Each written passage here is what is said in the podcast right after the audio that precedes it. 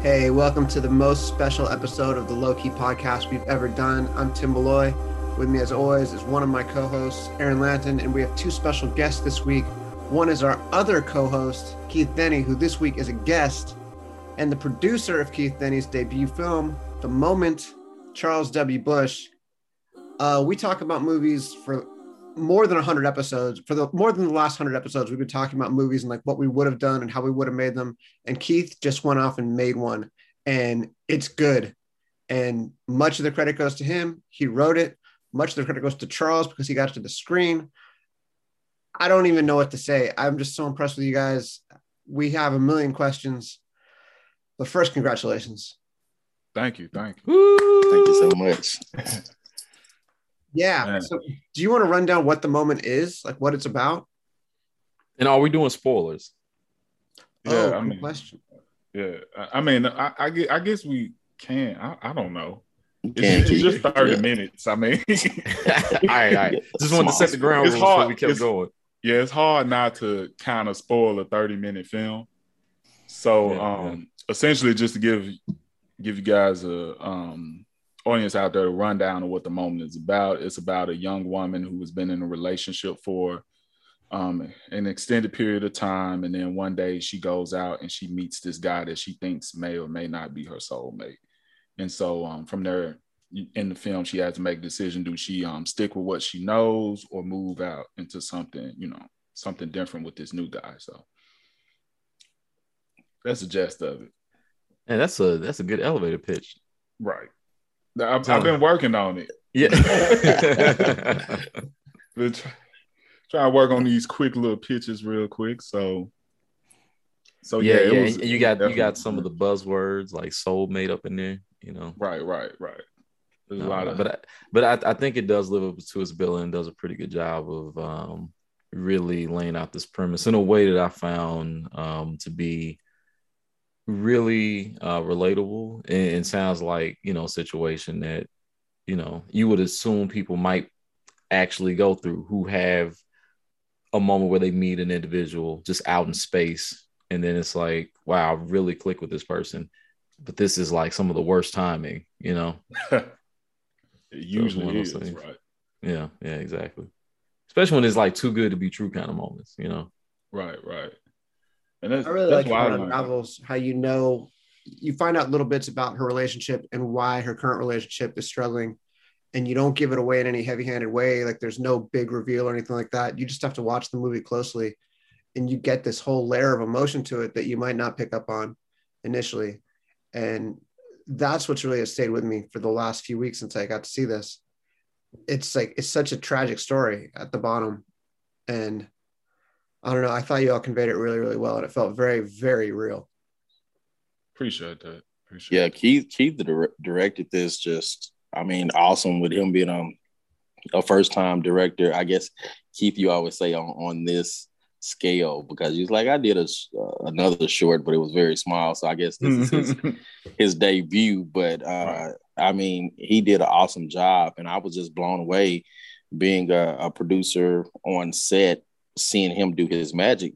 Um and because because the way you know you with characters and with actors sometimes they they see they read their scripts and they say hey this is what i want them to be. And keith allowed them to do whatever they needed to do but he had a way of letting them know hey give give me this. Um that was just i don't know it was just awesome to me. So i was i was blown away with the job he did with the actors. Yeah, I appreciate that, man. I'm I was just I'm just blown away at how quick Charles put all this together. To be honest with y'all, I literally just sent him a script and said, "Look, read this thing," and he like, "Okay, we about to make this type of deal." Well, let, let me tell you why. let me tell you why. Because Keith could have went to any other producer. Let me tell you why he came to me. Because he thinks I'm a sap. no, he that ain't thinks- what- he thinks- He thinks I'm a sap, and so he was like, "Oh, Charles like these goofy romantic comedy drama movie. So let me just give it to him and see what he thinks." And he knew what I was gonna do. He he know I love romantic comedies and things of that nature. That's why he chose me. Nah, that, that's not why. That's not why. Now I I I based the story off of something that I felt like you would like because I wanted to work with you. And because of course I wanted to do something for Randall, my, my girl to star in and and it just seemed like it would be like you know easy uh not an easy but it'd be a smoother transition to work with you and something that you actually could be passionate about and something that she can kind of step into in a sense so nah it's not because i think you're sad i mean i like romance movies sometimes i when i'm in a mood you know yeah, I mean, look, don't let the beard and the bald head fool you. You know, there's a softy in there. Yeah, I'm super. like Aaron been knowing me since since like what ninth ninth grade high school. Something school. like it, yeah. Yeah, so he seen me in all my like little simp moments and. well, yeah, that's true. I wouldn't have called him that exactly, but I would have been a little. Nah, that, that's what they were. That's Uh, funny. Nah, I mean, but he, yeah, he, I mean, he's always had that soft side. I mean, I think the thing with him historically is you might have expected something a little flashy, a little more fantasy, stuff like that. But That's he's fine. the thing about Keith's writing that's always been really strong is character. Mhm. And so, you know, if you can, you know, give him some inspiration or direction, he'll infuse it with, you know, things that really can work if if, you know, you have the right cast that can, you know, really just give themselves to that character. And I thought like it really did work. I mean, that there are things that I just really felt like stuck out. Like the the uh, scene where the couples are sitting together, you know, for brunch and kicking it. Um, you know, it really felt like th- those awkward moments, those uh, those pauses, those long pauses you would put Yeah. in, having them kind of, you know, like because that's on the page, but you have to direct that too. And, and you know, Definitely. yeah, and I really thought that you know the way that that felt off that tension that, that's in those scenes between the couple's relationship and themselves was really interesting. I mean, I'm calling uh, Leon and Logan a couple, but for that moment, they're a couple. Yeah, that moment to, to film a moment where two couples are having, and again, not necessarily a couple, but two pairs of people are having a conversation across a table. It's like you can imagine in your head, but to actually write it on the page and then convey it to the screen is a really difficult thing to do. And the part where Logan's friend, I forget her name, but she was really, really good. What was her name? Yeah. Yeah. Yeah, she was awesome. Where she's just like, "What are you guys talking about over there?" Like that just felt so real. And the other thing, the very opening scene where this guy comes up and approaches Logan for the first time, like you've seen that in real life so many times. How awkward that interaction is of like, guy walks up to a woman in a coffee shop, and they almost never click, but like sometimes, somehow it works out. I think you just got a scene that felt completely real and felt like one of those shocking moments where they do actually find a connection and it isn't just him hitting on her and her not telling him to go away. And I don't know, just the pauses there and like the way that he pauses and sizes her up and sort of figures out what she's all about and figures out his Mhm. approach. I thought that was really good. I love that they bond over this book that I'd never heard of before, but promised I was going to Google later. What's the book? It's it's some book by Eckhart um Tolle. The power of now. What is it? What was Is it the power of now? Yes, because I have Okay. one of his books, and um, I kind of read it because of the moment, really, Mhm. and um, just to kind of get an understanding of like what a character like um Logan would actually be in, and what she believes in, and stuff like that. Mhm. Um, And uh, now, what you gonna say? I'm sorry. And I was going to say, Tim spoke about Tia. I was going to say that uh, a lot of people gave Tia praise because at the premiere, and I only know this because Keith told me, I, I hate I had to miss the premiere, Mhm. but uh, Keith said that uh, a lot of the the people's like, you played that that character because she's not ghetto, she's not at all. She she's not any of what you saw on the screen. Total opposite. And we as creators usually, because we're kind of when it's a low budget, we're kind of scared sometimes to to uh we want to write stuff for people like, oh, that's this person seems like they're like this. So let's give them the role so it could be good. Uh, you know, but we didn't do that. We didn't do that this time. These people came in, especially Tia came in and said, Hey, this is who Keith want us to portray, and they took it on. So so Right. She reminds me of somebody too, and I, said that it's the other day. crushing me. It's crushing me that I just cannot remember. But like her energy, it's a very similar vibe. Like I can tell, like you know, she has definitely But- studied up. You know, even beyond the person I'm thinking of that's in my head, because that person felt that character felt like a person. Like it felt like people I, I know how they talk, how they how they move, how you know, just their energy, you know, how they use that, you know, their their body language, like all of it. So yeah, it was just real fun. Um, because it felt like the actors really did um kind of engage with you to kind of get a sense of what they should be doing and how they should be reacting. And I think the really the best example of that overall um was Leon. Like he was very, very um just it just felt like he was always just pivotal in a scene. Like he he just brought good energy and it felt persuasive listening to him that he should, you know, um be given an opportunity to see where that go with Logan. And it was just interesting because um, you know, at the end of the film, when he says to her, and, and um, it's verbatim, not with me now, but basically he says that, you know, you're holding on to something that you know is already, you know, not gonna lead to nothing. Like you should take this opportunity. We're sinking right now. Let's make this happen. I've been manifesting stuff left and right. You see it, I hmm. see it. Let's make this happen. Let's take a chance. Um, and yeah, it, I don't know. If I were her, that would have been pretty convincing to me. That'd have been quite a day they were having. the cool thing is, usually in a movie like this, where like a woman is with this one guy who's at home and they're going through some trouble, and then some other guy like swoops in and seems like kind of a cool player dude. The, the player dude, you're going to stack the deck and have him turn out to be a player. You're going to have him turn out to suck at the end. And Leon's actually a good guy. Like he's never, he, I don't think he ever really does anything that shows his cards as being a bad guy. He's kind of right. Like maybe she should leave her boyfriend Devin, but you just don't know where it's going to break at any time. I mean, there was a point in it where I was like, is this going to turn into a time travel show? Because there's all now, you know, like there was so the way you set it up, there were so many ways it could have gone, and it could have gone with him turning out to be a bad dude. It could have gone with like a Groundhog Day type scenario where things keep repeating um, as she tries to get out of this rut it just always kept me guessing. But the thing you guys chose to do just felt like the most honest and real thing, which I, I just had so much respect for that. Like that it went through to the end and told a logical, grounded human story as opposed to taking kind of a cheap way out. It just felt like a much more powerful movie because of that. And I mean, I really do think about, you know, what is going to happen to their relationship and will they be okay? And what is she going to end up back with Leon? Like things like that, mm-hmm. which I don't know. I don't think a movie does that unless it feels really real and really grounded. Mm.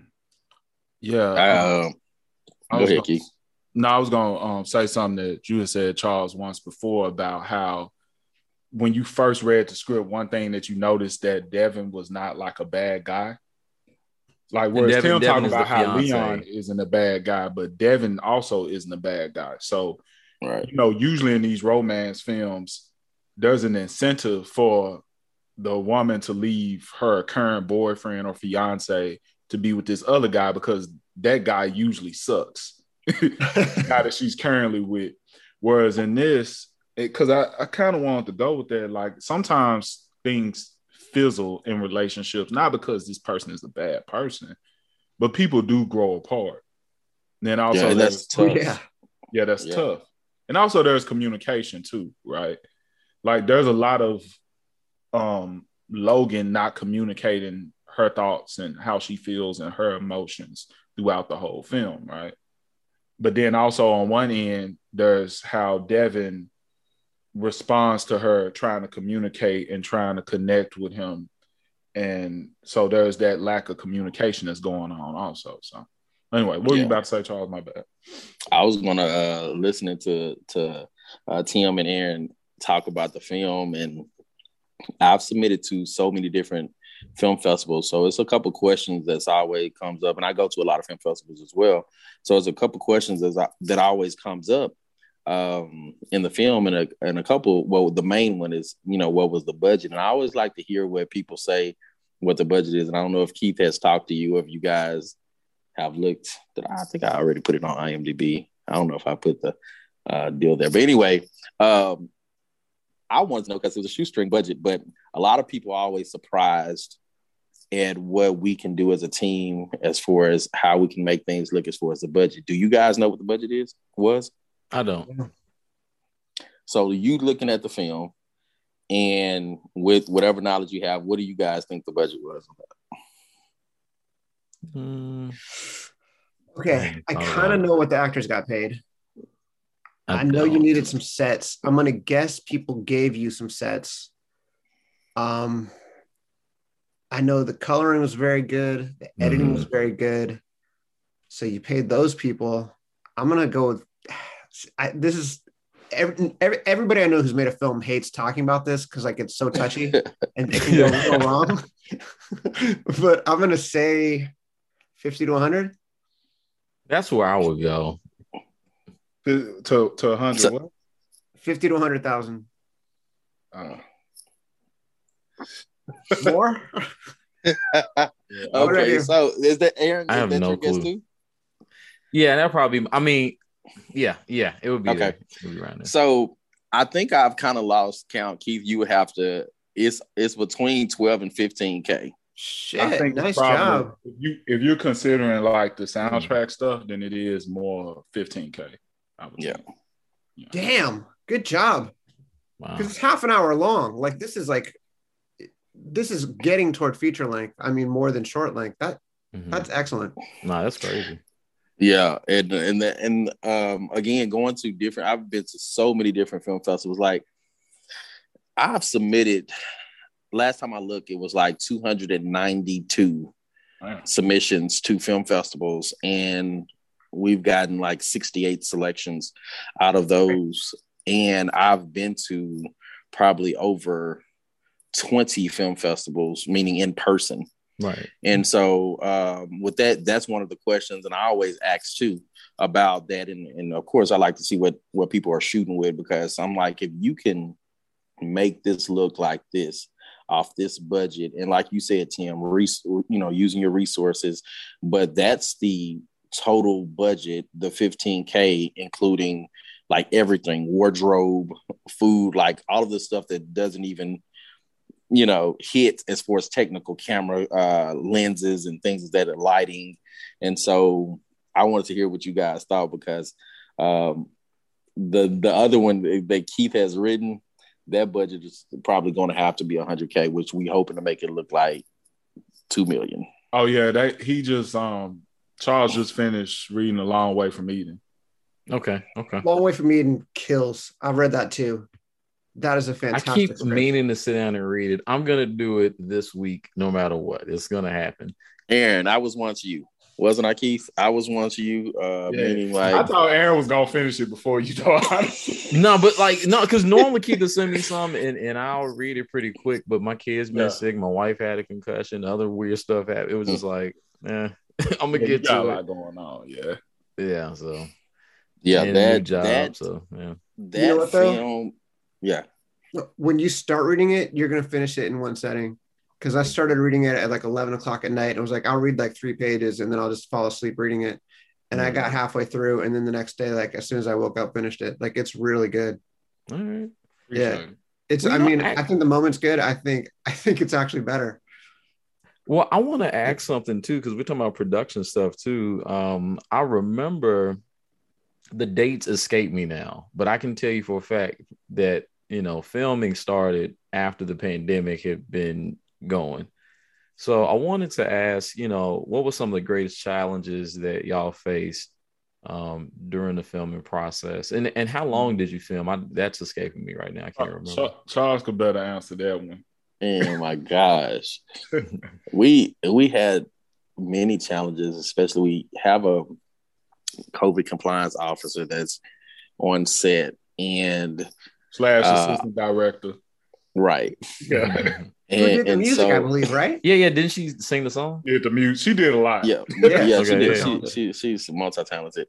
Yeah. Uh and so Hey, what's her name? So I just want to give her a shout out. uh Sharan Keaton, yeah. All right, all right, bet. Yeah, and so she uh that was different. Like we was we were saying, okay, well, they can have their mask on this way and they'll be facing this way when they dance on the club scene, and then we can shoot it this way and have them turned around. It was so many ideas that we had to think about that I was like, no, it, it needs to be authentic. We can't we can't do this. And it was we went back and forth with that, having people in and out, having people show up on time, having everybody go out because we had a United Nutrition shop that we turned into a jazz club. And Okay. so everything that you see in that jazz club, it, it was it was really bare. But you know, glasses, lighting, pictures, you know, all of that we brought in. And so we had so many people show up that we didn't expect. And we had to have them sit in the car. It was just, it was a lot. And I, I pride myself on having a great, well oiled machine running set. Mhm. And I want people to want to come back. I want them to, you know, enjoy themselves. Some that was very hard to do under COVID circumstances Yeah. because I couldn't have everybody in one place. You sit over here, you you can't be too close. Oh, oh, oh, you guys know each other. Okay, so this is the family. And that's one of the things that we came up with. We tried to get families and people that stay with each other to show up as extras Nice. so they can be with Okay. each other. Then we, you know, so we can do that because we didn't want a bad um a bad rep is oh someone caught COVID on the moment set. And that's what we kept talking about because uh Sharan, she was in sh- she's she's a really she's a star. She's an actor too. Yeah. So right. she was in um what's the Breaking Bad? Yeah. Um, Yeah. yeah, she was in Breaking Bad. She was in um, the Long Shots with Ice Cube and Keke Palmer, and many more. I'll stop there. But she was in a lot of Maggie's Passage. Maggie's Passage. So she's been on like million dollar sets, and she has an agent. So she comes back and she tells me all the things that they're doing in Hollywood. Okay. So I'm like, okay, I need to construct, you know, from the table reads to everything like they're doing. But to answer your question, uh, yeah, it was it was challenging uh, as far as how we're going to actually shoot it. And I can't think of the other question you said. I was so I, I that really No, was no, tough no. for me. You you you answered that my question plus plus other things as well that I would have asked had you not gotten to it. So thank you for that. yeah. You guys shot this in Texas, so it sounds like the moment set was the safest place you could be in the entire state. I'm sorry. hey. Nah, Hey, I was in a, I was in LA at the time, and that was not a safe place. Like, man, nah, it was a cesspool. oh my goodness. but And I think But- it was a five a five day shoot, Aaron. Uh, was it five days? Keith? Five. it Wow. was it was five days because that Yeah. that jazz scene by itself was a day, right? Yeah. Mhm. Yeah. Where, where we only worked on that one because of the setup itself, and I think Yeah. I want to say what was it a fourteen hour shoot, something like Yeah. that. It, It ended up being it ended up being longer than what it should be. That was another frustration because I hey, It was that's prob- what's it was probably it might have been the most frustrating day, but yeah, it um, was. but I think just like from the look of it, it was pretty good. You know, Mhm. Yeah. Yeah. um, yeah, it looked like a good club. It wasn't like, you know, we made like a passable jazz club. It looked like a fun club. right, right. And I think, um, and I think I remember I was talking to you about this at one point, Tim, where one of my worries in shooting during COVID was, you know, us not having enough space that's filled within the scene to make it Mhm. be believable that this is actually a place that people go to, even a brunch scene or whatever. And I remember um having those words, and I talked with uh, the DP, um, was Michael Bradley, and he did a pretty good job. I think he did a, a phenomenal job as far as the look and getting the vision that I want for it. And one thing that he does, I think, is kind of different from how I would shoot something. If you know, but I'm not a cinematographer, or nothing like that. But he Mhm. starts shooting from the inside and then comes out. Huh. And so he starts with these close ups and then like kind of like filling the space with people or whatever. And then he will gradually come out. Whereas like I'm I'm used I'm in the mindset that you start off with your wide shots, your master shots and stuff like that. But he kind of shoots a little bit different. And um and I, I think it worked. I think it worked with the um vision that I had for the moment. Like there's not too many scenes I think in that movie that didn't look at least somewhat close to what I envisioned in my brain. I guess. Hmm. Um, What did it What, do- feel what do you think that's best reflected in the film? what, Like your what, vision. Like when you think about like vision, like what it should look like. What visually? Yeah, like because you said that it kind of it fit like the vision you had. So like, what what was kind of like the best version of that in the moment? Do you think? I don't know. I don't know. know, really, honestly. Hopefully, It's, the whole um, thing. Yeah, pretty much the whole thing. But I'm just trying to think what is the one what is the one thing where I was like, man, this shit look good. good. I mean, I can tell you the park scene. I was like, damn, this this Yeah. looks great. I like the I mean, like, I mean, I like I like all the other parts too, but I, that there were parts of it, especially like how it started, um, that I thought really worked well. I like the park scene because of the shots. I forget what you call them. I, is it Dutch? I, I'm sorry, I'm forgetting all my angles, but it's the the shots that he used um while they're having a conversation on the park bench. Yes, Mm. I definitely like those shots. But I'm trying to think. I think for me, it was um close to the last scene when they're in the parking lot. I was thinking that too. That one stuck out to me a lot too. That's the one. that stuck out yeah, and and I definitely like when I um how it ends where it's just kind of like this this wide shot of them hugging each other. Mm-hmm. And this is exactly like how I pictured it. And I didn't think I was gonna get it the way that I want to because it was this this weird thing where, where I wanted her to walk like in front of like the shops in the area where we were at, Mhm. but the lights would look they looked weird on Weird. camera. They looked Yeah. green. Mm. So we had them step out into the parking lot, and that just that just worked out actually better than what I was thinking at first. So and we and we had happy we mistake. had yeah we had lights galore, but uh, inside of the shop, but outside we couldn't control the shopping center. Uh, we couldn't control those lights uh, unless we would have, you know, that was, it was a whole nother a whole nother thing with that. Um, you we talked about some challenges too. Um, Post production, I want to speak on that and I, I and the reason I'm speaking on post production, I really again hated that I couldn't be at the premiere. So the things that I wanted to say at the premiere, I haven't got a chance to say them. No, you got the form. This is this is it. And so so yeah, so and, and Keith and the assistant director, I don't think they spoke about it. I think only because they wasn't so close to the situation or had to deal with it. But so the editor, we were in the process of post production. We were getting, we got the I think third or fourth picture lock. Everything was locked, and uh, an unfortunate thing happened with the editor. Her her house got broken into Right. and they took the drives, um, her computer, you know, other stuff from our apartment, but they took took took a lot of things like that. So we were in a dilemma because the music wasn't laid yet, the rest of the audio wasn't laid, the credits wasn't laid, and so she sent the last, what third or fourth picture lock on OneDrive, and I still had that, and I was I was I didn't tell Keith right away because I didn't want to alarm him and he you know. So what I did was I downloaded and I I edit myself so I have Final Cut. So I put it in Final Cut and make sure I can you know do the things that needed to be done make sure it looked right because she edits in Adobe. Hmm. and so color was done in Final Cut. And it was a lot of things we had to go back and forth with with Michael's coloring in Final Cut 4K raw to Adobe a finished file that wasn't the the real um 4K size. So it was what Mhm, you saw mhm. wasn't the actual version it should have been. Oh my goodness, that's crazy. So so me putting it in the system, putting the credits, putting the music on it, that was very like challenging and, and to do itself and to then get it to to the Blu-ray, making sure it plays good on screen. So I'm still working with a couple things right now. So Keith and I have to get together on to get some things uh, taken care of with audio before we send it off uh, to the festivals. But we were hoping to pitch it to uh, different uh, distribution company and the major conglomerates to uh, get a feature done. So the short Mm. is saying, "Hey, this is what we did with this shoestring budget.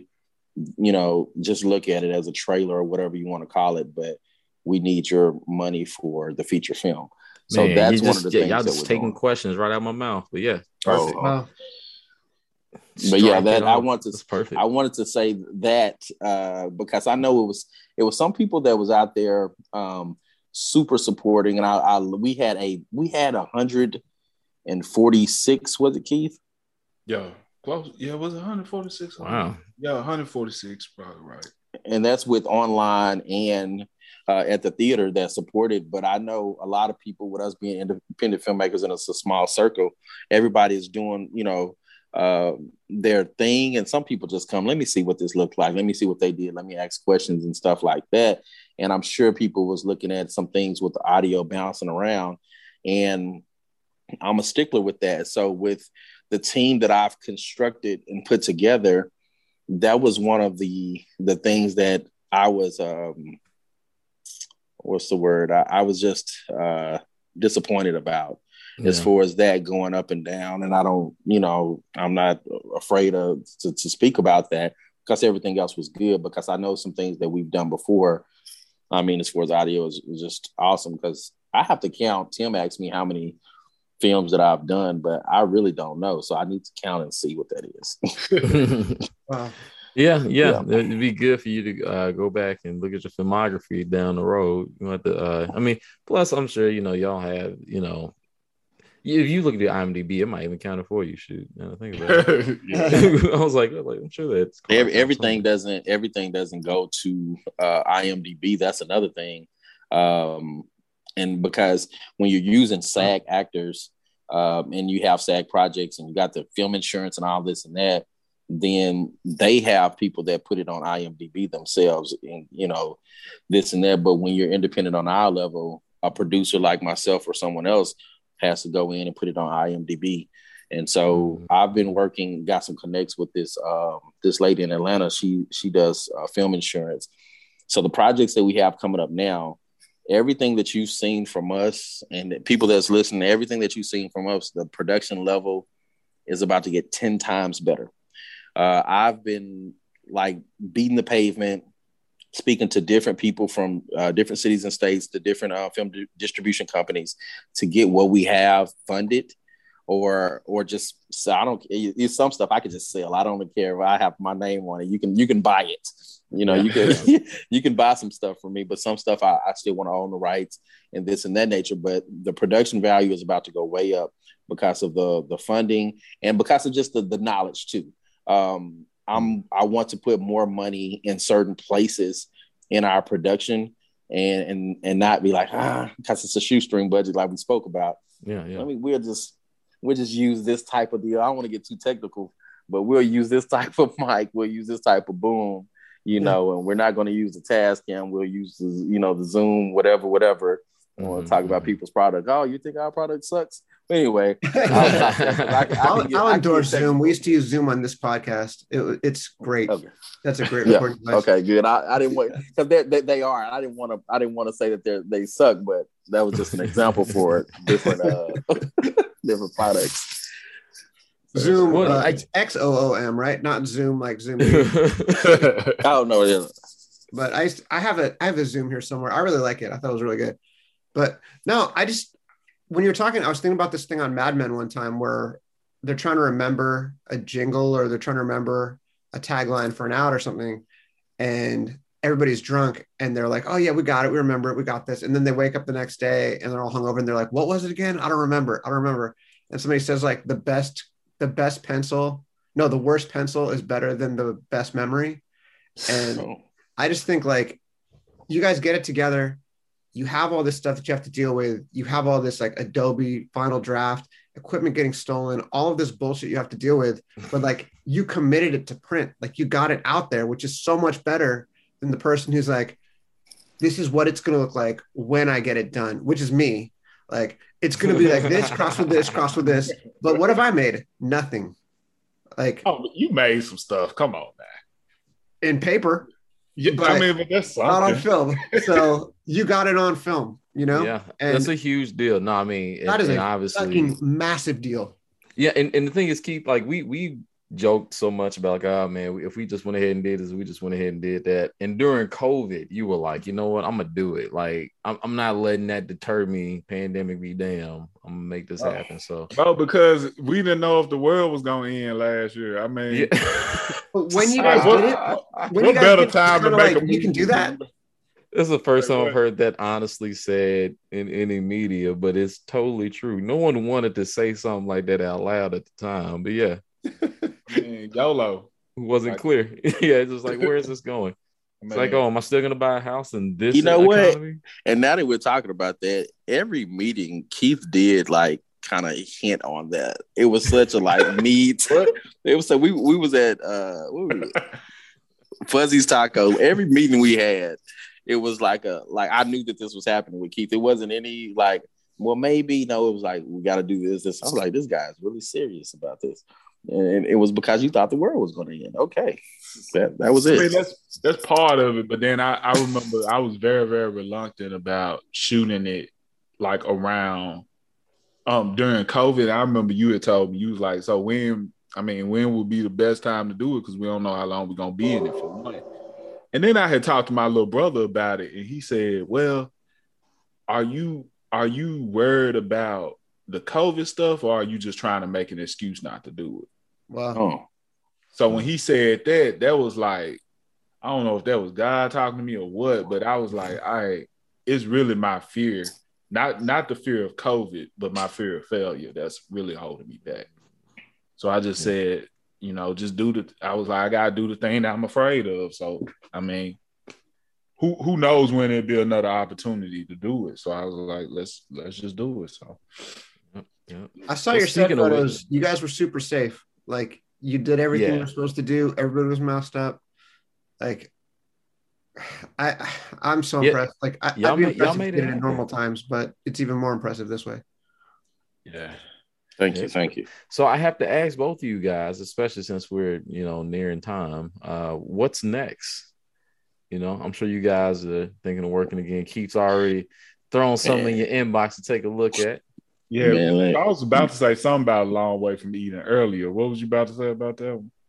No, I just No, said I know you already threw it in his inbox. Yeah, Oh, Oh, you were asking Charles, I think. yeah. No, I, yeah, no, I was just saying that's that's definitely something that's on the table, but it has to be. We're not fooling around with any shoestring budgets this time. You know, I don't want to shoot. Uh, I think I told Keith this. I don't want to shoot with anything less than 50, 50k, but we're shooting for 100k um, for it. I have a couple people lined up right now that I have to meet with, but meeting with these investors, man, it takes so much money out of you. I've went to Phoenix, Arizona, uh, Tempe, uh, it's same uh, around the corner, um, and what Little Rock, and then places in Texas to take couples out, find wine and dine, you know, and pay this big meal, husband, wife, or just the husband, or just you know um, the lady, for them to say no. That's the tough thing about getting money for these films. Because you're spending money to present this. And then you know like one of my films i've raised 15k at this very moment uh, for a film called Amaya story. But for a long way from eden to get back to the point that it's the script is so good to me and i visually can see it happening it has to be it has to be between 50 to 100k and nothing less because i have a publicist that i have that needs to be paid so the thing about it, it's not about making the films anymore. We can do the film festivals now instead of I used to submit to like 2025. No, we're going to target, um, you know, the Sundance, the Tribecas. We're going to target those, and then where is our film film going to land after the fact? Where are we going? So the Right. publicist is going to help out with that, so we can have other avenues to get you know. Um, get some some some some press. We we need some people to know about it because uh, one of my favorite artists, J. Cole, he said, "What's good with being the one when you're the only one that knows it?" So if you got this dope film, Mhm. who cares? Nobody knows about it. you know what I'm saying? Real Like, talk. you know, so the pub that's where the publicist comes in handy. Um, and Keith doesn't know this, so I'm gonna break the news here. Um, I have a, a project that's coming up. The budget is at this very moment is 30k that'll be the biggest budget film that I've ever done. Um, so the lady right now, and it's a true story. So if you if you ever you guys get time, if you watch the Delrhonda Hood story on BET, it's through the American Gangster series. It's the title of the film is called Big 50. So think about that movie um, set in the South in different places and it being a better story than what you saw. Hmm. So that is what's coming up very soon. I've been we we're very close to getting the deal done. Um, very very very close to getting it done. But Keith um, is a is a, a great writer, so I want him and this uh, other writer to kind of go back and forth with with ideas on that script.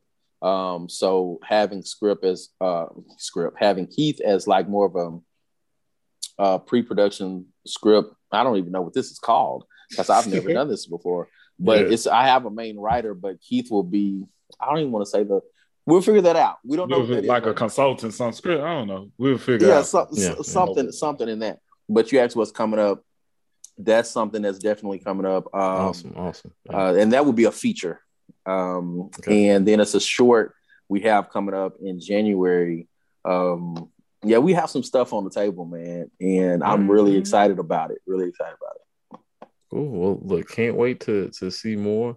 Keith is constantly writing scripts, and you know, long way from Eden's one of them. He's worked on some other stuff that he's dropped. He's writing comics and all kind of stuff. So, um, writes some. I've said this before on the podcast. He writes some of the most realistic sounding dialogue I've ever read because that's where scripts usually go to shit. I Is somebody will say like, "Come on, we have to go rob the bank right now," or whatever. you know, he'll like get it across, but he'll get it across in a way that it just keeps flowing. Like that's what I was saying about the Eden script. Once you start reading it, you're going to keep reading it because it really just flows. And the first scene is a very provocative scene. Like it is a page turner. all right. Um, that's I appreciate you saying that because you know I always say I don't think my dialogue's that good, but I'm also I probably look like a maniac if you ever see me write dialogue because I'm really talking back and forth to myself. That- I mean, he's just doing a table reading the whole time. yeah, pretty much just by myself. I'm talking in the women voice and everything. So I would like the video. I, would I can't the wait- video that. I can't That- wait to like funny. uh, be staying at Keith Place one day and just he forget I'm there and he started doing all his voices. no, Hey, I the dude who wrote Mass did that. The the writer of Mass, Fran Fran Kranz, I think it is. Oh, for real. Act is an actor and acted out all the characters. I Yeah. think that's a good way to do it. For some reason, I just do that. Like I could walk, I would walk around and then start typing, and but I'm talking to myself. But that's if the dialogue is, you know, um, You should just uh, use voice to text.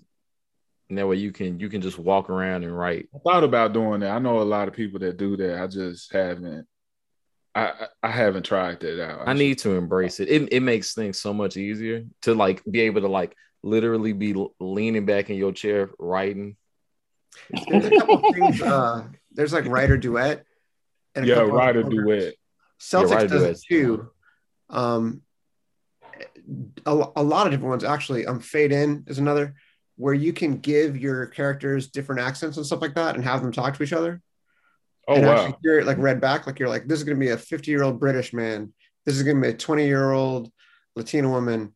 And they'll like give you do the dialogue in their voices and you can hear it. And sometimes you're like, oh shit, this dialogue is terrible. Like when you hear it read out loud.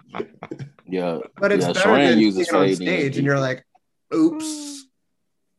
That Mhm. is that is pretty cool, man. I've I'm never glad even y'all used that feature. That's funny. Maybe I should do that. I mean, because I, I use WriterDuet and I've just never done that. That's funny.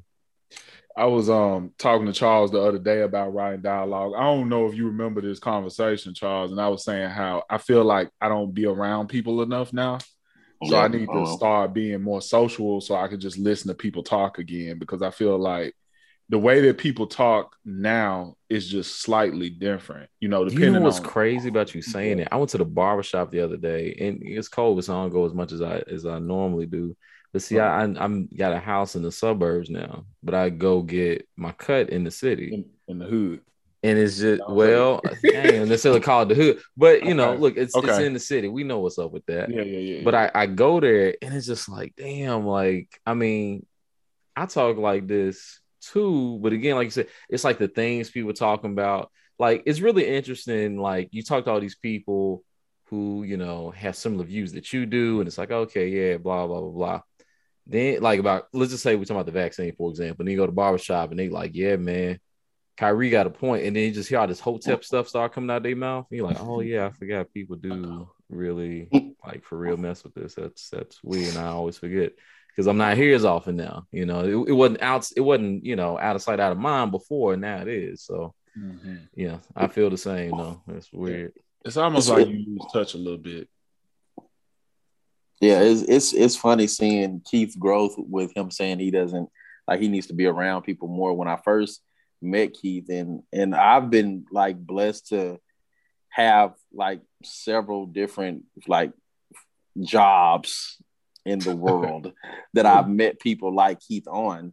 And then that's how I actually became a producer, is because I started with just I was an editor and just hmm. shooting. But um, then I, I would work at Countrywide Home Loans, um, Microsoft as a social media analyst.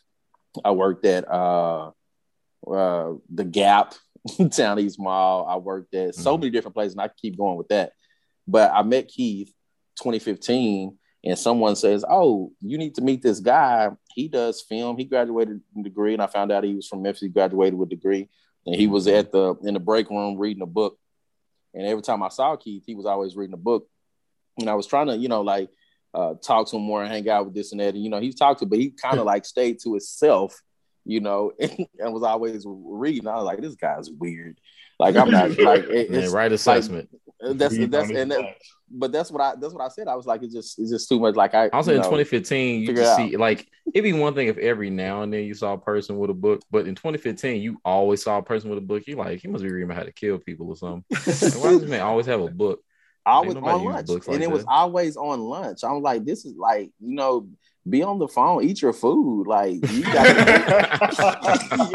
like on the you phone, know, eat your food. like do something else. But then, you know, as we got to work together, and I don't know what projects he was on, I had him on something. I was like, okay, this guy's cool. You know what I'm saying? And then we, you know, start working together, and that was the rest of history from there. But yeah, I just wanted to, to mention that how we met, and he was always kind of like, so him saying he needs to be around more people that's definitely happening now. yeah, yeah. I mean, I've known him for a long time. We're both introverts, so sometimes it can take a moment for us to even be bothered going I outside. Think, I think you probably started talking to me first too, in a sense. Like we, what were we in creative writing or something? I mean, but okay, now that story is a little different because we were in the creative performing arts program. It was only three other guys other than myself. Keeps one of them, and then it's like what twenty. It's a bunch of women. It were a bunch, of women, ninth through twelfth grade. Yeah, I mean it was weird as a freshman coming into that. Um, and the other thing that was strange about that is that was also, uh, you know, the year 9-11 happened. Oh yeah, I forgot that happened that year. So that was that was crazy. our freshman year. Yeah, so I mean, like you in a and even if even if you ain't yeah, talking we in high school, you were talking all kind of people you normally oh. didn't at that point. I was in college. I was like, oh, hold on, what? Where? Yeah, where nah, me and Aaron was fresh out of middle school. and, and, you know, th- this how wild stuff was. This how you know, like nobody had a sense of nothing because you know the country thought it was untouchable, and folks in Memphis like, oh, we next. It's like, no, no, you're not. Oh yeah, it was a scary. It was a scary moment though, you know, and and like we were like super young at that time, so yeah, so we met each other like at a weird period anyway. Like the country was changing in a bunch of ways. Technology was just starting to kind of do a new thing. Um, at that time, that's you know, chat like instant messaging isn't out like that. I mean, AIM is out there, but it's more like Yahoo chat rooms at that point, and message boards are like a popular thing. I so, didn't even have a cell phone. That's so. That's all I'm about to say about you. The only thing Keith really did back then that I recall was like he played a PlayStation. A PlayStation. Uh, you got a cell phone. I think like 11th grade or something. But I had a job. Was, yeah, he had a job, but like you were just so recluse. Like you, oh my god, you had this. What was the car you had? Like a white Cadillac, something. I had a Chrysler. Oh, a Chrysler. My bad. Yeah, I had a um a, a New Yorker. Hey, really? I think it was called a Chrysler New York. That mother was old, old. It was made. was super old. 1978. 75. I don't know. It the, the type your grandparents passed down to you. I had a Plymouth was my first car, a Chrysler Plymouth. That's what I was thinking of. Okay, yeah, that's yeah, the one. I wrecked I it though. I got hit with a by an Astro van that year. It was crazy. I should, so that's the thing I be telling you too. Sometimes the stories from my youth, these crazy things that are just kind of random, like movies by definitely itself. could put those in the stories. right. Which Like, is Hey, speaking speaking of that, I I, I really like dislike. I, I try not to say hate, but I really dislike when people like everybody come up to you because you're a creator and filmmaker, and they say, "Hey, my my my my uh my life is a movie. Uh, This happens." I'm like. Your life probably is not that interesting. Like everybody says, like their Every- life is a movie. Like, literally everybody- I'm like- says that. but sometimes, I mean, I know it's true in, in a lot of cases, but some people, you know, I'm like, get out of here, get out of here. And I don't- yeah, I mean, it's important to the. Beginning, middle, and ending with like a cool, you know, tie it all together title and everything else, or is it just like a bunch of stuff that happened to you? right and that, i think that's that's the thing that people get mixed up is that like even if your life is interesting if it's just a bunch of just random stories you- we can't do nothing you can't really do nothing with that I would say everybody's life is interesting, but what's the thread that you choose and what's the framing that you choose to be like, here's the thing I'm going to follow. Right. Like, you could follow somebody's life, for example, how their diet changed over their life. That could or couldn't be interesting. Maybe their diet changed because they fled a war torn country and they had to change it. Maybe they Right. changed it because they saw some on TV and they said, you know, I'm not going to have gluten anymore. Just depends on what the framing is and what's important there. But you could always make something. crash. You know, Yeah. because you know, Crash. It was like a bunch of stories. That it was like something that aligned them together. But you can just put all that together and make like a gumbo movie. You know, right That movie is so strange. Like it, But- I, don't- I don't know how we, we've jumped all over the place now. but But Crash is like people feel like that movie didn't deserve the awards it got. Like in looking back on it, I need to rewatch it. I've seen bits and pieces of it, and sometimes I'll see a piece and I'm like, yeah, that was kind of trash. And I'll see another piece, I'm like, that was pretty good. Just depends on That- where you're looking at. right? No, I, I agree. I, I feel the same way. that first scene is still hilarious though. I can't. I don't know if it's meant first to be thing. comedy, but it's really funny and I can't um remember. in Crash.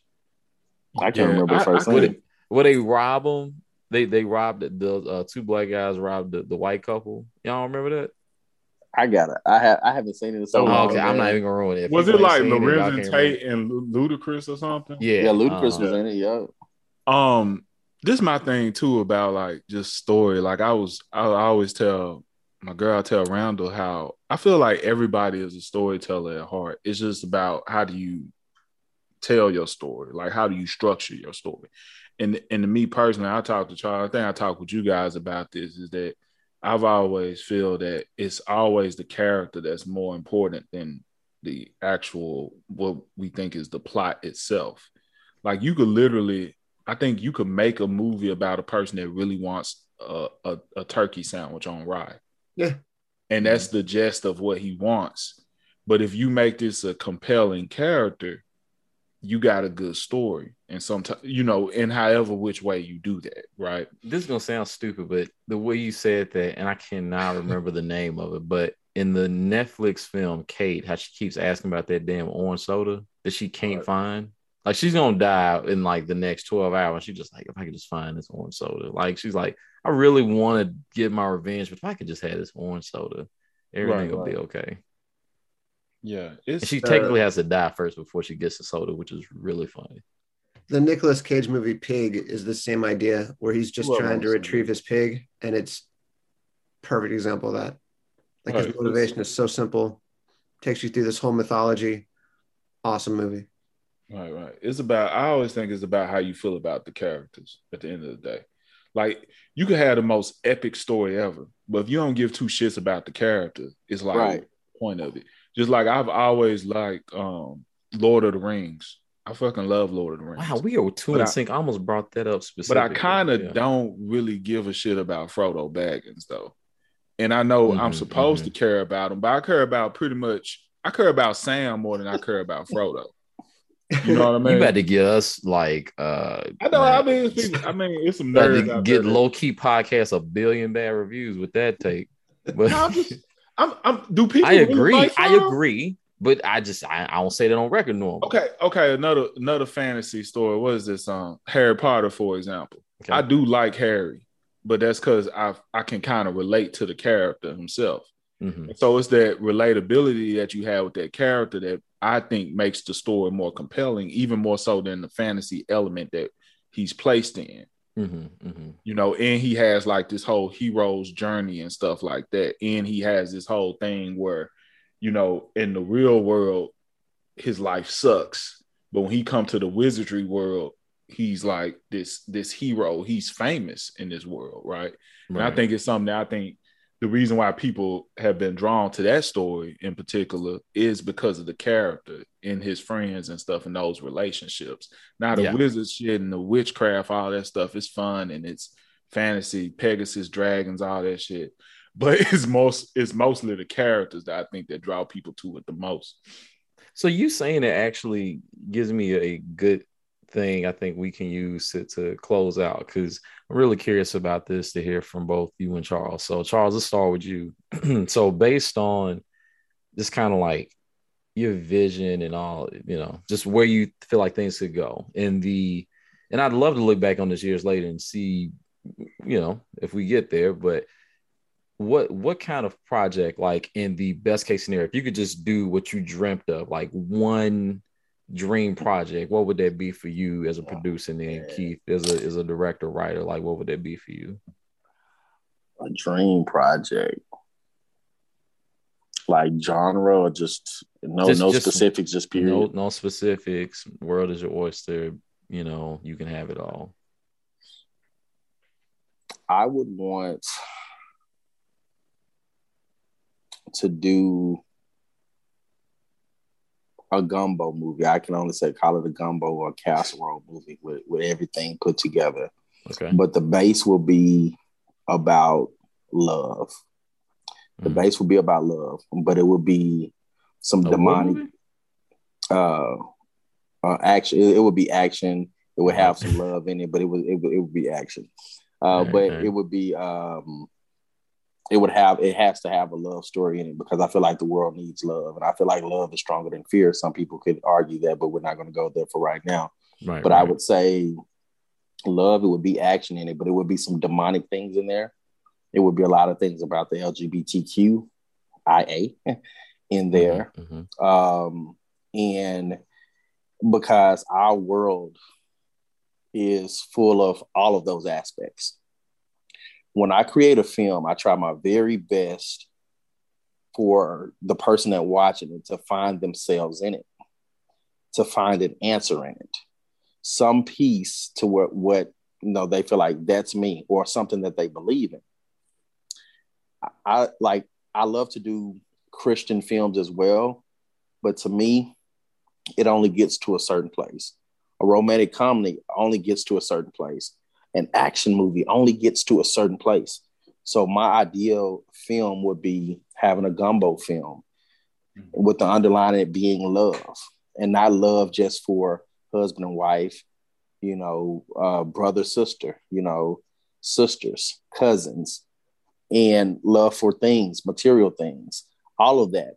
So I think, and it would be about a two and a half, three hour movie and it will be action and all of that. And it will have talk about demonic things jealousy um, again lgbtq uh, and racism social injustice because we need to figure out the problem. So each film and it would be so it would be diverse of course but it wouldn't be forced diverse. You know when you can tell a film you see or watch a commercial you're like oh there's an asian guy there's a black guy there's a white guy there's a you know mm-hmm, just to mm-hmm. make it diverse, it wouldn't be that way.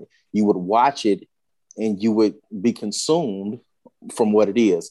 And it's a it's it's almost like an eye trick. What I do with and real, real, real quickly, what I do with my cameras, I have an EVA one and an S1H. Mm-hmm. Um, the A camera, B camera, brother and sister. But since they're different cameras, sometimes the color doesn't match up. So what I do, and which I just did, keep an eye shot on October 9th, I did a long dissolve. So you can't tell that the color really doesn't match up by the time you get to the other picture. Mm-hmm. So okay. with that being said, this film, my film that I would, my magic film that I would produce, it would be that you would watch it and not know what's really going on, but you will be affected by it and you will go out in the world after this film and want to make some type of change. That's it. That's, highly ambitious.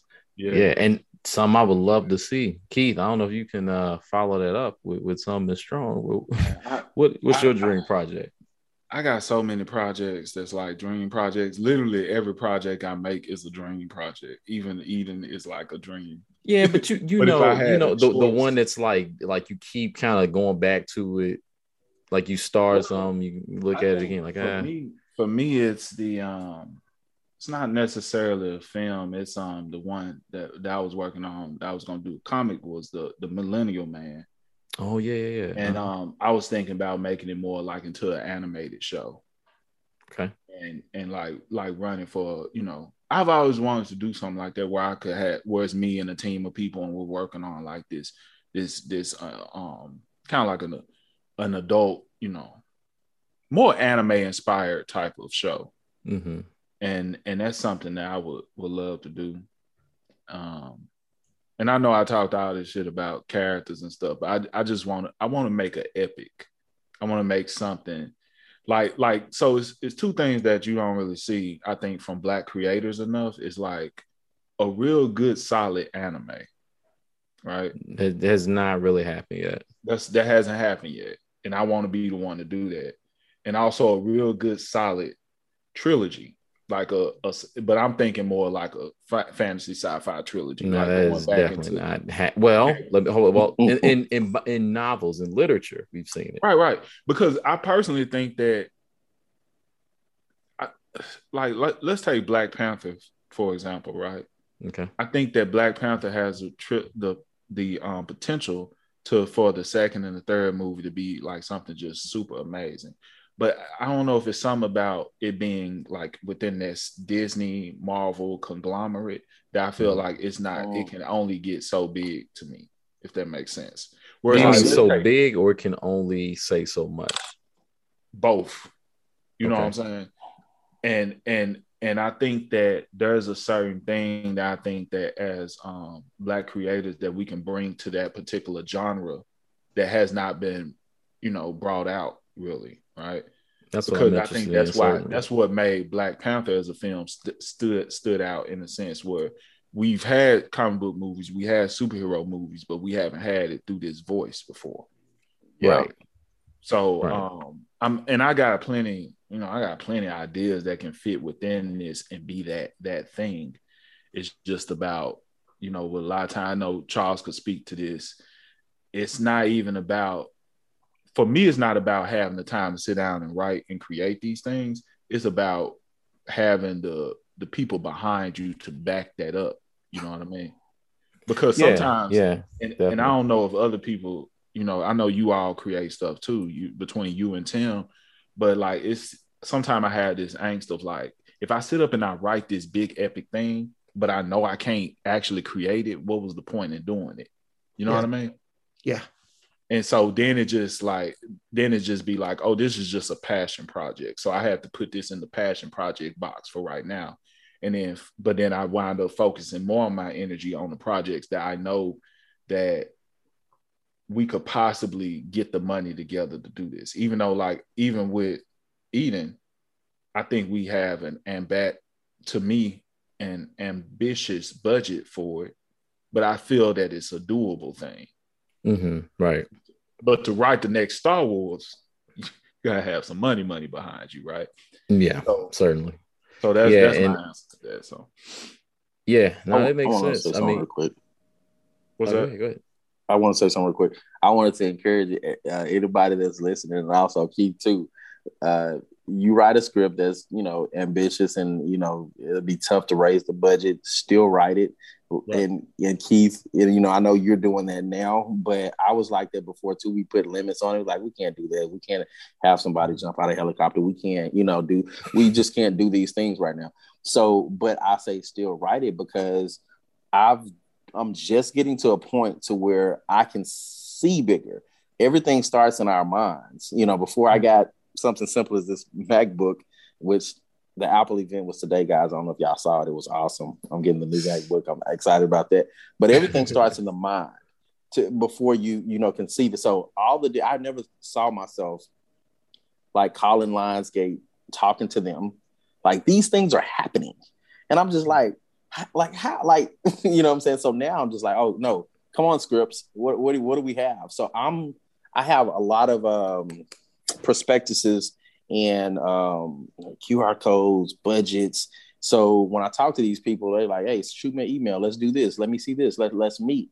I have it together now. So it's it's like, hey, it doesn't matter. We can have you know a five million dollar script, but my mind couldn't do that before. So I agreed with what you said. Like, you know, it was a waste of time writing this. But for everybody that's out there that's listening, if they think that it's a waste of time, it's okay to think that, but continue to write it. Right, write right. it anyway, mm, yeah. and and have it, you know, for for later because something will happen. But I just wanted to say right. that. Yeah, yeah, I appreciate you saying that because I'm I'm I'm not saying I, I think it just be in the back of my head thinking that it's a waste of time, right? But but I still like like just like what you said, I still write it and I still encourage other people to write it, just like you said, because you just never know. And then also to that add to that point, I it can be viewed as practice, right? Yeah, I even if, you, even if get, you're thinking something like a spec script, right? Like kind of idea. The only way to get good at anything is that you have to do it on a regular basis, right? So like you got to do it and you got to fail at it. Like before, you know, I wrote what was that script, Beautiful Death, and yeah, it, it was you know it's okay, mm-hmm. but it, I mean I can go back and I can change it. But once I wrote that script, it made it easier for me to write the next couple of scripts because mm-hmm. You know I kind of learned certain things from writing that. So sometimes I think it's just it is good to just kind of get that practice, and I think the same thing with films. Like I think um, and I think Charles could speak to that more with just, you know, d- shoot with what you got. Like you got people shooting full fledged movies on iPhones yeah. and stuff is good. Like what, what was that one we were talking about? Tangerine. Oh yeah. Amazing film. Just shot on a um, I forget it's one of these iPhone whatever sixes, whatever it is. Like five iPhones. A, yeah. it's a misconception to that too. When people say they shot it with an iPhone, yeah, they did. Yeah, they had they they tricked they tricked the iPhone out. they right, tricked right, it out. They had a lot of yeah, like yeah, people make they be making it sound like people you like run around you know with, with the iPhone with two fingers. right, it's not there's equipment the point, that's needed, right. you know, all this other stuff. But the point I'm making, just try to do what you can with what you got, pretty much, right? Agree, agree. Yeah, yeah there's a lot of tricks of the trade, and I'm, I'm glad that you know, um, people like Charles out there who are able to really think through how to, you know, really make stuff look really good with a so-called shoestring budget, which that is definitely a shoestring budget. With all y'all did, yeah, like that's that's amazing. Like I'm very impressed. I, I was definitely where Tim was, and we were more than triple what the actual budget was, which is insane. Yeah, I was like, wow, oh my god. well, I just want to stress like there's someone listening to this who's going, okay, but I don't have these connections, or I don't know how to do that or do this, or like nobody in my family is in the film industry. And they're right. Like it's much easier for some people than for others. But Keith is Keith is just a guy. Like he is a guy who sat down and wrote a script. He's a, regular nine to five. He's a normal he, a, a normal guy with, as far as I know, like no, you know, he doesn't have a place in New Mexico where he's got you know he uh, you know the Walter White. At the, end, at the end of the day, he sat down and like found the hours, or at the beginning of the day, found the hours to work on the script and beat it into shape. Got Charles's attention and got the thing made, and you know scraped together the money, scraped together the actors, like one step at a time, and got his thing made. And there yeah, not like some shortcut involved. Like he just put in the work, and I just think that's so impressive. And the fact that it's someone I know just my hat is off to you. I'm incredibly jealous, and it's incredibly inspiring. Yeah, man. So, yeah, man, we we appreciate Charles you coming on and uh, giving us your time to kind of talk through what y'all did for the moment. Uh, it is definitely a worthwhile film. Um, if people want to um, see the film, uh, when can they look forward to? uh, like a timeline if you happen to know an estimate of when they can um, see it themselves online or elsewhere. Either you up. I mean, Right now, we I don't think we have a timeline right now because we're trying to get, like we said, everything straightened out with the audio. But I mean, like, would it be like next year, probably sometime? Well, festival Oh, circuit, right? Yeah, we got- it- because that's what gonna- y'all trying to get ready for, right? First. Yeah, yeah. Yeah. Okay. So All right. it should yeah. be coming to a city or state uh, near you in what's this? This is October. Yeah, definitely 2022. Uh, Yeah. Because certain the time frames, these festivals, they're like a year and a half, two two years as far as sometimes running the festival market when you submit to so many because of the time, you know, it has to come back around. So um yeah, so uh, definitely 2022. All right. Bet. You're gonna submit to Slamdance in Indie Memphis. Yes. Definitely ought to. Just suggesting. No, definitely. Uh, Slamdance is, is on the list. Um, and I just started. I just heard about and started submitting to um, Indie Memphis. Indie Memphis, yeah, Yeah, they're coming up. They don't come up. I need to. Yeah. I'm, I gotta know some people out there. I'm gonna have to look into that again. Right. and I want I want to shout out to you guys too, and then Tim, what what you're doing with you know the magazine and everything, um, because that's that's that's major. Uh, Keith Yeah. talks talks about it all the time, and I submit all the time, and so I see the MovieMaker magazine. I see that you know these film festivals, and I, I target those. And so to me, that's real huge. you know, I'm like, man, I you know, and I'm doing this podcast. Uh, that's that's major to me. So I literally take my hat off Hats off. Nothing, nothing makes me happier than when somebody says they looked at one of the lists of film festivals and went down that list and applied. And when somebody tells me that they got into a festival after doing that, it it it thrills me. Like I know a guy who just got into Sitges with a horror film, and he didn't know about Sitges until he looked at our list, and that blows my mind. And the next one we're doing in the current issue, um, which I'll make sure you guys get, is short film festivals. So Oh wow, yeah. you know there's there are festivals out there for you and we should just have a talk someday about like if, if you're thinking about festival strategy i'd be more than happy to talk about festivals that i think would be good Definitely. It's cool, cool. yeah, we're gonna make that happen, man. And uh man, I hope everybody listening is getting inspired, um, getting creative juices flowing. Definitely uh give me some additional motivation to get my stuff um across the board. Um and it's funny because Tim's read uh some I've been working on called Uncle Tom's Son for a bit. And uh I'm like, that pilot is I feel like it's good, but I just It is good. keep holding on to it. Char- So- Charles will like it. I think he'll like it. It's pretty good. Yeah, I got to I got to get that finished, but we'll see, we'll see, man. But I, I hope other people are, are, you know, getting getting that fire too. Um, man, we just gotta gotta you know work through and, and things can happen like the moment, uh, which is again like definitely worth your time. So when it's available next year, um, definitely check it out. Um, can't really wait to see what the general public uh thinks after the fact too. But I know y'all got a great reception on the um on the opening, so um, you know, you did you record any of that? Like the, the people there? I know you must have been pretty nervous for all those folks. Who me? Yeah. Yeah, I died. What you mean? and not a public Right. speaker still. Like, yeah, I took like three shots. You know, I ain't been in front of people since um college, uh, Yeah. public communication and all that, oral communication. My bad. So yeah, I was a little nervous, but you know, I got through it. It wasn't, you know, too, too bad. But well, you're gonna be doing more though, so you know, hopefully Yeah. that, that practice was uh was good enough to get you started. But uh, any I- closing thoughts before we uh wrap up? I got one more thing to say. Go for it. one more one more thing to say. Uh, the the feedback that you guys has given has given us, like I'm ex- inspired myself because we move so fast as creators, and we don't get to stop and see, okay, what what did we just do?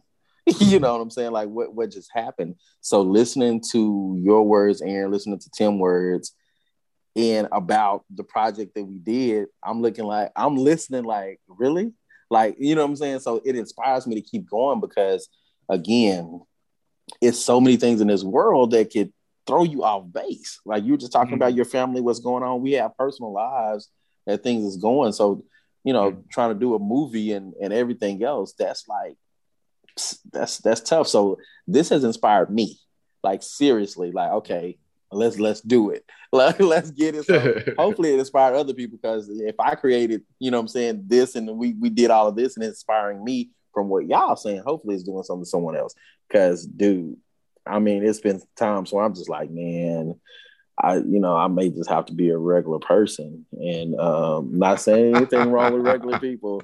You know, the go, go, you know, go to your your job, sit at the desk, come home, not saying anything. But me, for me, I just, I just can't. I have to have something that that drives me, and yeah. films drive me. I'm I'm moved when I'm when I watch something. Say, hey, I'm going to go out and do this now. You know, and if a film doesn't move you, you know, uh, the writer, director, and the team didn't do their, didn't do their job.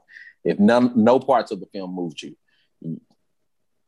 you didn't, well, didn't well I was gonna say, based on your your dream project, I can definitely, I, I know, like you you need to feel it in your bones. Right. Oh right. yeah. I, I have to. I have to. Like if uh, I've watched films, someone some, somebody dies, I'm like, dude, I don't even care that you died. right. Because right. they didn't. That's they a didn't weird make, moment they too. They didn't make me care about you. Like. Or, or like, okay, what's what's worse, the one where you don't care, the one where you laugh? Ooh, both, man. That's right. Unless it's a horror movie. I, oh no, yeah. well, I'm talking. You I, I, I, don't want to even name. I, I know of an example. I ain't gonna name it because you know whatever. We're not here to bash, but sometimes well, you got to say something about Halloween that. Kills. No, I haven't watched that one yet. Man, I haven't watched that one yet. Freaking hilarious. But um, but yeah, I think we should go close. I was just gonna say one last thing real quick. I know there's a lot of last things, but I'm with Charles. We both feel inspired. And um I was just saying too, for for people that just don't kind of know where to get started, you know, like just start with where you at. But I also feel I, I think I heard Will Smith talk about this about putting yourself in the space with people that's doing what you want to do. Mm. So sometimes it's not so Super much about important. like feeling like you know what you gotta do or get, having that secret sauce, but it's about like building like relationships with certain people. You know, building relationships with certain people. Surround. So one thing when I was doing something uh, when I was starting a business for a short period, mm-hmm. um, it's really helpful. You know, whether it's listening to a podcast or finding like a YouTube channel just somewhere where it's like even if you don't know those people personally, like you feel like there's a community of people giving you insights um, that are like your social media. You know, we can do stuff with algorithms to cater them in such a way where we're like we're getting things that are like right now. My feed on Twitter, for example, is like journalism, sports, film stuff, anime, fighting games, and like a few other you know niche things. Um, but you know, you can cater things in your life that you use um, it ain't gotta be social media, it can be all sorts of stuff, but things that will constantly put you in that mindset and that energy and that frame of mind with people who inspire you also um, and do good work or very professional, whatever it kind of gets you going. Find those, find that thing, find those people, find that energy, and then grab a hold of it and like let that kind of power you to, you know, the next steps of whatever is going to be your passion. Right.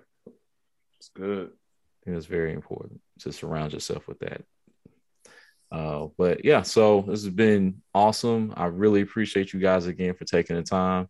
And um, I don't know what we're doing on the next one, uh, but it won't be as as you know definitely eventful as what we just talked about. So again, really proud of you guys and can't wait to see what's next.